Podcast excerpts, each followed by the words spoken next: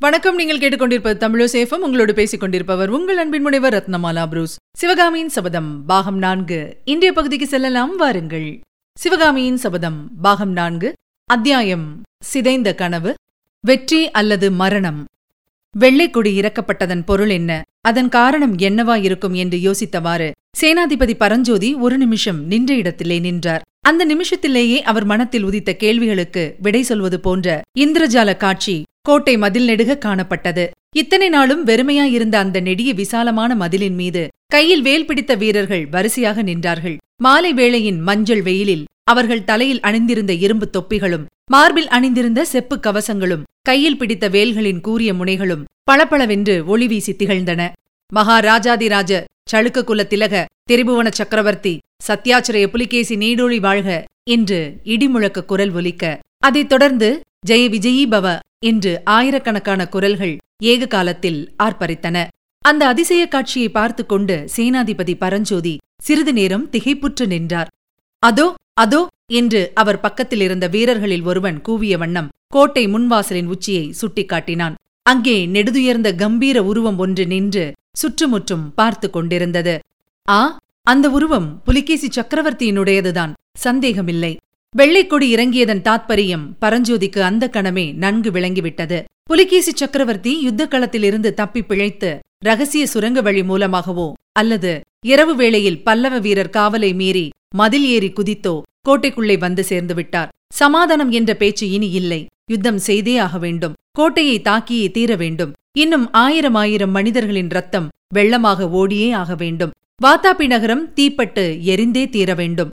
இப்படி சேனாதிபதி எண்ணமிட்டுக் கொண்டிருக்கையில் கோட்டை வாசல் உச்சியிலிருந்து திடீரென்று ஓர் அம்பு ஜிவ்வென்று பறந்து வந்தது.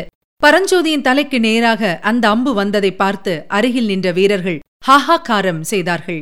ஒரு க்ஷண நேரம் அவர்கள் அவ்வளவு பேருக்கும் நெஞ்சடிப்பு நின்று போயிருந்தது. நல்ல வேளையாக அந்த அம்பு சேனாதிபதியின் தலைக்கு மேலே ஒரு ஜான் உயரத்தில் பாய்ந்து சென்று அவருக்கு பின்னால் பூமியில் குத்திட்டு நின்றது. மற்றவர்கள் எல்லாரும் திகிலடைந்த போதிலும் சேனாதிபதி ஒரு சிறிதும் கலங்கவில்லை. முகத்தில் புன்னகையுடன் தரையில் பாய்ந்த அம்பை எடுக்கும்படி கட்டளையிட்டார். அதன் இறையில் ஒரு சிறு ஓலைச்சிட்டு கட்டியிருந்தது. அதை எடுத்து பரஞ்சோதி படித்தார். வெற்றி அல்லது மரணம் என்று அதில் எழுதியிருந்தது. பரஞ்சோதியின் இருதயத்தில் ஒரு பெரிய பாரம் இறங்கியது போல் இருந்தது. அவருடைய உள்ளத்திலே நடந்து கொண்டிருந்த போராட்டத்திற்கு இனி இடமில்லை. மீண்டும் யுத்தம் தொடங்கி இரத்த வெள்ளத்தை பெருக்கும் பொறுப்பு புலிகேசியின் தலைமேல் விழுந்துவிட்டது. இனிமேல் மனத்தில் சஞ்சலம் எதுவுமின்றி கோட்டை தாக்குதலை நடத்தலாம். பரஞ்சோதி மேற்படி தீர்மானத்துக்கு வந்ததும் பக்கத்தில் நின்ற வீரனை பார்த்து சடையா அதோ அந்த கோட்டை வாசலில் உள்ள கணபதி விக்கிரகம் கண்ணுக்கு தெரிகிறதா? என்று கேட்டார்.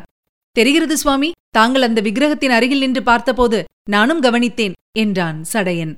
நல்லது உனக்கு மிகவும் முக்கியமான காரியம் ஒன்றை தருகிறேன். சூரியன் அஸ்தமித்து நன்றாக இருட்டியதும் நீயும் இன்னும் பத்து வீரர்களும் மதிர் சுவர் மீது நிற்கும் சளுக்க வீரர் கண்ணில் படாமல் கோட்டை வாசலுக்கு போக வேண்டும். போய் அந்த கணபதி விக்கிரகத்துக்கு ஒருவிதமான சேதமும் ஏற்படாமல் பெயர்த்து எடுத்து என்னுடைய கூடாரத்துக்கு பத்திரமாக கொண்டு வந்து சேர்ப்பதை பொறுத்துத்தான் நமக்கு இந்த கடைசி யுத்தத்தில் வெற்றி ஏற்பட வேண்டும் என்றார் சேனாதிபதி. அப்படியே சேனாதிபதி விநாயகரின் விக்கிரகத்தை சர்வ ஜாகிரதையாக கொண்டு வந்து கூடாரத்தில் சேர்க்கிறேன் என்றான் சடையன். உடனே சேனாதிபதி குதிரையை திருப்பிக் கொண்டு மாமல்ல சக்கரவர்த்தி தங்கியிருந்த கூடாரத்தை நோக்கி விரைந்து சென்றார். சக்கரவர்த்தியின் கூடாரத்தில் ஏற்கனவே மற்ற தளபதிகள் எல்லாரும் வந்து சேர்ந்திருந்தார்கள். முடிவான கட்டளையை சக்கரவர்த்தியிடம் பெற்றுக்கொண்டு போவதற்காக அவர்கள் வந்திருந்தார்கள். சேனாதிபதி பரஞ்சோதியின் வருகைக்காக சக்கரவர்த்தி காத்துக் கொண்டிருந்தார். அவர் முகத்தில் அமைதி குடிகொண்டிருந்தது. தமக்கு அருகில் நின்றவர்களிடம் அவர் சர்வசாதாரணமாக பேசிக் கொண்டிருந்தார். கோட்டை வாசலில் பறந்த வெள்ளைக்கொடி இறக்கப்பட்ட விவரமும் மதிர் சுவரின் மேல் சளுக்க வீரர் போருக்கு ஆயத்தமாய் நின்றதும் அங்கிருந்தவர்களுக்கு இன்னும் தெரியாது. சளுக்க வீரரின் யுத்த கோஷத்தை அவர்கள் பல்லவ வீரரின் கோஷம் என்று எண்ணிக்கொண்டிருந்தார்கள் அவ்விதம் அமைதி குடிகொண்டிருந்த சக்கரவர்த்தியின் சந்நிதானத்தில் பரஞ்சோதி புயல் நுழைவது போல் நுழைந்து முதலில் சக்கரவர்த்திக்கு வணக்கம் செலுத்தினார். பிரபு என்று அவர் மேலும் பேசுவதற்குள்ளே மாமல்லர் குறுக்கிட்டு கூறினார். சேனாதிபதி ஏன் இவ்வளவு பரபரப்பு? இந்த மூன்று நாளும் சிந்தனை செய்ததில் உம்முடைய யோசனைதான் நியாயத்துக்கும் தர்மத்துக்கும் உகந்தது என்ற முடிவுக்கு வந்தேன். கோட்டையின் சரணாகதியை ஒப்புக்கொண்டு யுத்தத்தை நிறுத்துவது என்று முடிவு செய்துவிட்டேன் என்றார். சேனாதிபதி முன்னே காட்டிலும் அதிக பரபரப்பை அடைந்து கண்ணில் நீர் ததும்ப தொண்டை அடைக்க கூறினார். பிரபு நான் அறிவீனன். நான் சொன்ன யோசனை அபத்தம். தாங்கள் முதலில் இட்ட கட்டளைதான் நியாயம் தர்மம் எல்லாம். என் யோசனைப்படி மூன்று நாள் தாமதித்ததே பெருந்தவறு பிரபு கோட்டை வாசலில் வெள்ளைக்கொடி இறங்கிவிட்டது. மதிர்சுவர் மேல் சளுக்க வீரர்கள் போர்க்கோலம் பூண்டு நிற்கிறார்கள். பரஞ்சோதி இவ்விதம் சொன்னதைக் கேட்டு அங்கிருந்தவர்கள் அனைவரும் அளவற்ற வியப்பும் ஆத்திரமும் அடைந்தார்கள். சக்கரவர்த்தி தாம் வீற்றிருந்த ஆசனத்திலிருந்து துள்ளி குதித்து எழுந்து சேனாதிபதி நீர் சொல்லுவது உண்மைதானா? என்று கர்ஜித்தார்.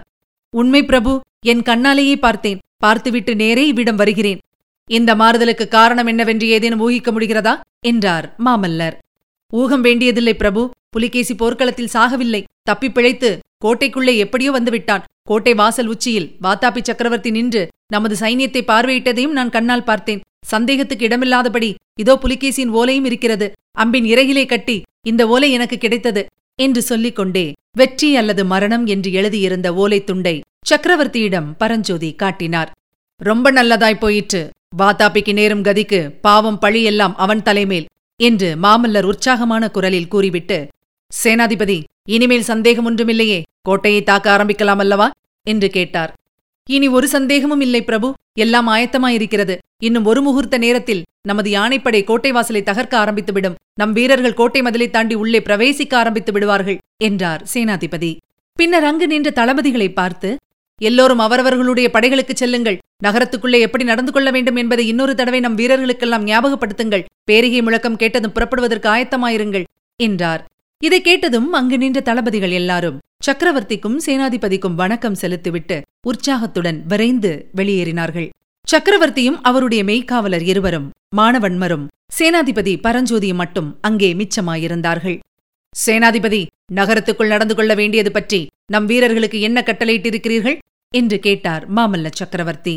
பிரபு குழந்தைகளுக்கும் ஸ்திரீகளுக்கும் எந்த விதத்திலும் துன்பம் உண்டாக்கக்கூடாது என்று கட்டளையிட்டிருக்கிறேன். ஆண் மக்களில் எதிர்த்தவர்களையெல்லாம் கொன்றுவிடும்படியும் பணிந்தவர்களையெல்லாம் சிறைப்பிடிக்கும்படியும் கட்டளையிட்டிருக்கிறேன். வாத்தாபி நகரில் ஒரு வீடு மிச்சமில்லாமல் எரிந்து சாம்பலாக வேண்டும் என்று கட்டளையிட்டிருக்கிறேன். தீயை அணைக்க முயல்வோரை எல்லாம் கொன்றுவிடும்படி சொல்லியிருக்கிறேன். நகரை விட்டு ஓட முயலும் பிரஜைகளை போகவிடும்படியும் ஆனால் அவர்கள் எந்தவிதமான பொருளையும் கொண்டு போக விடக்கூடாது என்றும் ஆக்ஞையிட்டிருக்கிறேன்.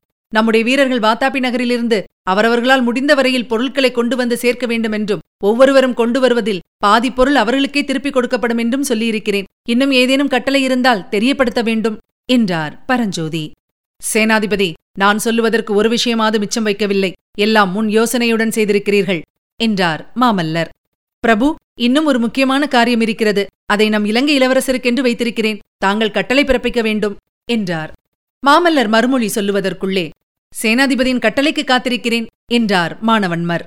வாத்தாபி சக்கரவர்த்தியின் அரண்மனையில் உலகத்திலே வேறு எந்த நாட்டு அரசர் அரண்மனையிலும் இல்லாத செல்வங்கள் இருப்பதாக கேள்விப்பட்டிருக்கிறேன். ஹர்ஷவர்தனர் ஐந்து வருஷத்துக்கு ஒரு தடவை தம் செல்வங்களையெல்லாம் பிரஜைகளுக்கு தானம் செய்து விடுகிறார். மகாலோபியான புலிகேசி அப்படியெல்லாம் செய்வதில்லை. முப்பது வருஷமாக சேகரித்த குபேர சம்பத்துக்கள் புலிகேசியின் அரண்மனையில் இருக்கின்றன. அந்த செல்வங்களை பத்திரமாய் பாதுகாத்துக் கொண்டு வரவேண்டிய பொறுப்பை மாணவன்மர் ஏற்றுக்கொள்ள வேண்டும். எல்லா செல்வங்களையும் அப்புறப்படுத்திவிட்டு பிறகுதான் அரண்மனையை எரிக்க வேண்டும். இந்த காரியத்தில் மாணவன்மருக்கு ஒத்தாசை செய்ய ஐயாயிரம் வீரர்களை தனியாக வைத்திருக்கிறேன். இதையெல்லாம் மாமல்லரை பார்த்தே சேனாதிபதி கூறினார். சேனாதிபதி தங்கள் விருப்பத்தை மாணவன்மர் நிறைவேற்றுவார். ஆனால் வாத்தாப்பி நகருக்குள்ளே அரண்மனை செல்வங்களைத் தவிர காப்பாற்ற வேண்டிய செல்வம் வேறொன்றுமில்லையா? அதை பற்றி என்ன ஏற்பாடு செய்திருக்கிறீர்கள்? என்று மாமல்லர் கேட்டபோது அவரது குரல் கம்மிற்று. சிவகாமி தேவியை பற்றித்தான் சக்கரவர்த்தி கேட்கிறார் என்பதை பரஞ்சோதி தெரிந்து கொண்டார். பிரபு அந்த பொறுப்பை மட்டும் அடியேன் வைத்துக் கொண்டிருக்கிறேன். வேறு யாரிடமும் அதை ஒப்புவிக்க எனக்கு விருப்பமில்லை என்றார். ரொம்ப நல்லது. சத்ருக்னன் இதுவரையில் செய்தி ஒன்றும் கொண்டு வரவில்லையா ஒவ்வொரு கணமும் அவனைத்தான் எதிர்பார்த்துக் கொண்டிருக்கிறேன். சேனாதிபதி எல்லாருக்கும் கட்டளையிட்டீர். எனக்கு மட்டும் ஒரு வேலையும் தரவில்லையே. நான் என்ன செய்யட்டும்? பிரபு தாங்கள் இங்கேயே இந்த கூடாரத்திலேயே இருக்க வேண்டும் என்பது அடியேன் பிரார்த்தனை. வாத்தாப்பி நகரத்துக்குள் நான் வரவே வேண்டாமா? அவசியமானால் சொல்லி அனுப்புகிறேன். உடனே வந்து சேர ஆயத்தமாய் இருக்க வேணும். இப்போது என்னோடு கண்ணனை ரதத்துடன் அனுப்பி வைக்க வேணும். அப்படியே அழைத்துக் கொண்டு போங்கள். இங்கே நான் முள்ளின் மேல் இருப்பது போலத்தான் இருப்பேன். பிரபு விநாயகப் பெருமான் கருணையால் எல்லாம் நன்றாக முடியும். கவலைப்பட வேண்டாம். அவசியம் ஏற்பட்டதும் உடனே சொல்லி அனுப்புகிறேன். இப்போது விடை கொடுங்கள். போய் வாருங்கள் சேனாதிபதி. வழக்கம் போல் வெற்றி மாலை சூடி திரும்புங்கள். சேனாதிபதி கூடாரத்திலிருந்து விரைந்து சென்றார். அவர் போனவுடன் சக்கரவர்த்தி இதென்ன? திடீரென்று விநாயகக் கடவுளிடம் இவருக்கு இவ்வளவு பக்தி? என்று வியந்தார். இனி கேட்கலாம் அடுத்த பகுதி. சத்ருக்னன் பீதி. சக்கரவர்த்தியிடம் சேனாதிபதி கூறிய வண்ணமே அன்று சூரியன் அஸ்தமித்த ஒரு முகூர்த்த நேரத்துக்கெல்லாம் யுத்த பேரிகை முழங்கியது. வாத்தாப்பி கோட்டையை சுற்றி நாற்புறமும் சூழ்ந்திருந்த பல்லவ வீரரின் மகா சைன்யம் இடம்பெயர்ந்து கோட்டை மதிலை நோக்கி முன்னேறத் தொடங்கியது. காற்றில் அசைந்தாடும் கொடிகளாகிய அலைகளோடு கூடிய அந்த சேனா சமுத்திரமானது வாத்தாபி கோட்டையை மூழ்கடிக்கும் நோக்கத்துடன் பொங்கி முன்னேறுவது போல் காணப்பட்டது. பல்லவ சைனியத்தின் யானைப்படை நாலு கோட்டை வாசல்களையும் நோக்கி சென்ற காட்சி கருங்குன்றுகள் இடம்பெயர்ந்து செல்லும் காட்சியை ஒத்திருந்தது. இந்த சந்தர்ப்பத்துக்காகவே வெகுநாளாக பயிற்சி பெற்று காத்துக் கொண்டிருந்த பிரம்மாண்டமான யானைகள் துதிக்கையில் இரும்பு உலக்கைகளையும் வைரம் பாய்ந்த மரத்தூண்களையும் தூக்கிக் கொண்டு அசைந்து அசைந்து சென்றபோது பூமி அதிர்ந்தது. புழுதிப் படலங்கள் கிளம்பி வானத்தை மறைத்தன. ஓர் லட்சம் வீரர்களும் பத்தாயிரம் யானைகளும் சேர்ந்தாற்போல் இடம்பெயர்ந்து சென்றதனால் ஏற்பட்ட ஓசை சண்டமாருதம் அடிக்கும்போது மகா சமுத்திரத்தில் உண்டாகும் பெரும் கோஷத்தை ஒத்திருந்தது. சற்று நேரம் வரையில் அவ்வளவு சைன்யமும் இருட்டிலேயே இடம்பெயர்ந்து சென்றன. திடீரென்று இங்கொன்று அங்கொன்றாக தீவர்த்திகளும் தீப்பந்தங்களும் தோன்றலாயின. கொஞ்ச நேரத்துக்கெல்லாம் அவை பத்து நூறு ஆயிரம் பதினாயிரம் என்ற கணக்கில் எரியத் தொடங்கின. அந்த தீவர்த்திகளிலும் தீப்பந்தங்களிலும் எழுந்த புகை நாற்புறமும் பரவி சூழ்ந்து ஒரு பயங்கரமான மாயலோக காட்சியை அளித்தது. சேனாதிபதி பரஞ்சோதி தமது கூடாரத்துக்கு வெளியில் நாற்புறமும் பார்த்து கொண்டிருந்தார். அவர் அமைதியின்றி அங்குமிங்கும் நடந்ததையும் கத்தியினால் பூமியை கீறி கோலம் போட்டதையும் பார்த்தால் அவர் யாரையோ எதையோ எதிர்பார்த்து கொண்டிருந்ததாக தோன்றியது. அப்போது சடையனும் இன்னும் நாலு பேரும் வாத்தாபிக்கோட்டை வாசலில் இருந்த கணபதியை தூக்கிக் கொண்டு வந்து சேர்ந்தார்கள். விக்கிரகத்தை கூடாரத்துக்குள் கொண்டு போய் வைக்கும்படி பரஞ்சோதி கட்டளையிட்டார். அவர்கள் பின்னால் பரஞ்சோதி உள்ளே சென்று சடையனை பார்த்து அப்பனே நீயும் உன்னுடைய ஆட்களும் இங்கேயே இருந்து இந்த கணபதி ராயனை பத்திரமாய் பாதுகாக்க வேணும் என்னுடைய மனோரத்தம் நிறைவேறினால் சிவகாமி தேவிக்கு எவ்வித தீங்கும் நேரிடாமல் வாத்தாப்பி கோட்டைக்குள்ளே இருந்து பத்திரமாக கொண்டு சேர்த்தேனே ஆனால் இந்த விநாயகப் பெருமானை என் கிராமத்துக்கு கொண்டு போய் கோவில் கட்டி வைத்து தினமும் மூன்று வேளை பூஜை சேவிப்பதாக வேண்டுதல் செய்து கொண்டிருக்கிறேன் என்றார். மீண்டும் அவர் சடையப்பா இங்கே இருந்து நீங்கள் இந்த விக்கிரகத்தை காத்துக் கொண்டிருப்பதனால் வாத்தாப்பி கொள்ளையில் உங்களுக்கு பங்கு இல்லாமல் போய்விடும். அதற்கு நான் ஈடு செய்து கொடுக்கிறேன் என்றார். சுவாமி ஆக்ஞை எப்படியோ அப்படியே நடந்து கொள்கிறோம் என்றான் சடையப்பன். சேனாதிபதி பரஞ்சோதி பின்னர் கணபதியின் விக்கிரகத்தை நோக்கி கை கூப்பிக் கொண்டு கண்களை மூடிய வண்ணம் சிறிது நேரம் பிரார்த்தனை செய்தார். அதே சமயத்தில் வெளியில் யாரோ ஓடி வரும் சத்தம் கேட்டது. அடுத்த கணம் சத்ருக்னன் தலைவிரி கோலமாய் உள்ளே ஓடி வந்தான். அவனுடைய முகம் பேயடித்தவன் முகம் போல் இருந்தது.